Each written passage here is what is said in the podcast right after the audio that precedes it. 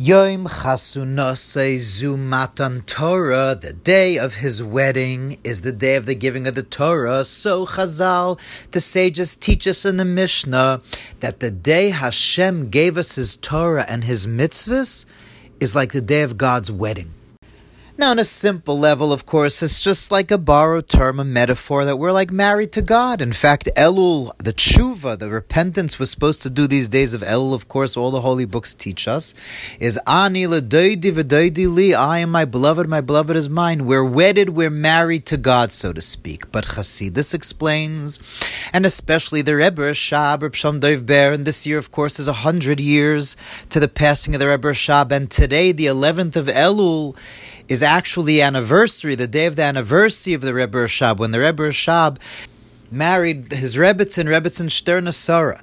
And so the Rebbe Rashab would often explain what's the idea literally of the fact that the day of the giving the Torah, that Torah mitzvahs is Hashem's wedding to us. It's actual and it's literal because, of course, even though there are many ways when two people want to connect, when there's a relationship between two people, there are many ways of connection.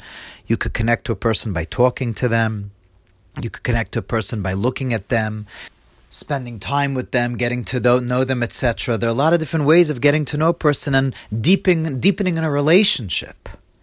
And when two people love each other and they do spend time together and get to know each other more, so of course the result of that is further feelings of love, deeper feelings of love, deeper feelings of closeness the more they reveal each to each other more, the more that they'll feel close to each other. But there's only one thing that could actually make toldos, actual children, offspring, real fruit, that this love will actually continue, reproduce.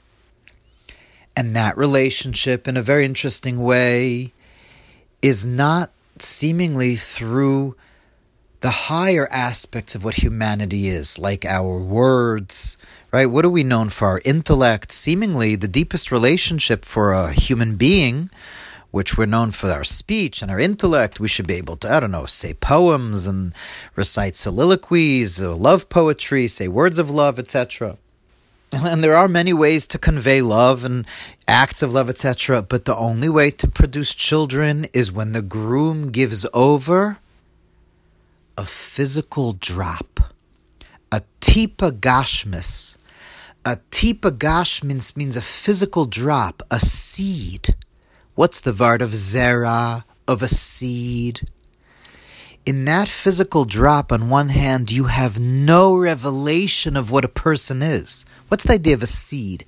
It's a little teeny unit that, on one hand, has no gilui, has no revelation whatsoever in this drop. There are no words of love, there's no description of what the person is, but the entire DNA, the whole essence of everything what the person is, is in this drop. And when this drop will enter his bride and be within her, that's when children are produced.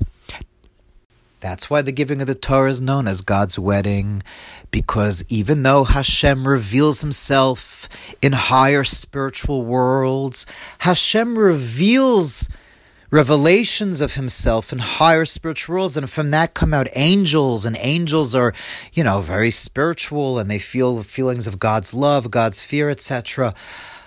But it's us that's God's bride, that God gave us the Torah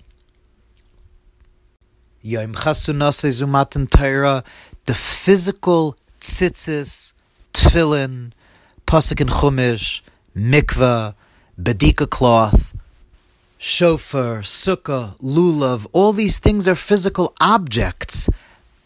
Or when you learn Torah, Torah speaks about such physical stories of oxes and cows and monetary issues and a get and marrying a woman and laws of sacrifices in the temple and stuff. All these are physical things the Torah talk about, but they contain of it all of God. As the Alter Rebbe says in Tanya chapter 47, we say every day in Shemona Esrei, Ki ba'or panecha nasata lanu Hashem Elokeinu teras chayim. God, with the light of, the, of your face, you gave us your very self in Teres Chaim. Ki ba'or panecha nasata lanu Hashem Elokeinu. God, you gave us Hashem Elokeinu, Teres Chaim. You gave us yourself in the Torah, because Torah mitzvahs are the seed. They're the units that contain Ein Sof, the very essence of God. And He gives us into us. Ani we are God's bride. And through that, the result, Ish Yuladba, the ultimate offspring, will be Mashiach. And we will then see what our relationship with Hashem, all the Jews throughout history produced, the redemption of reality and ourselves, may we finally see it today.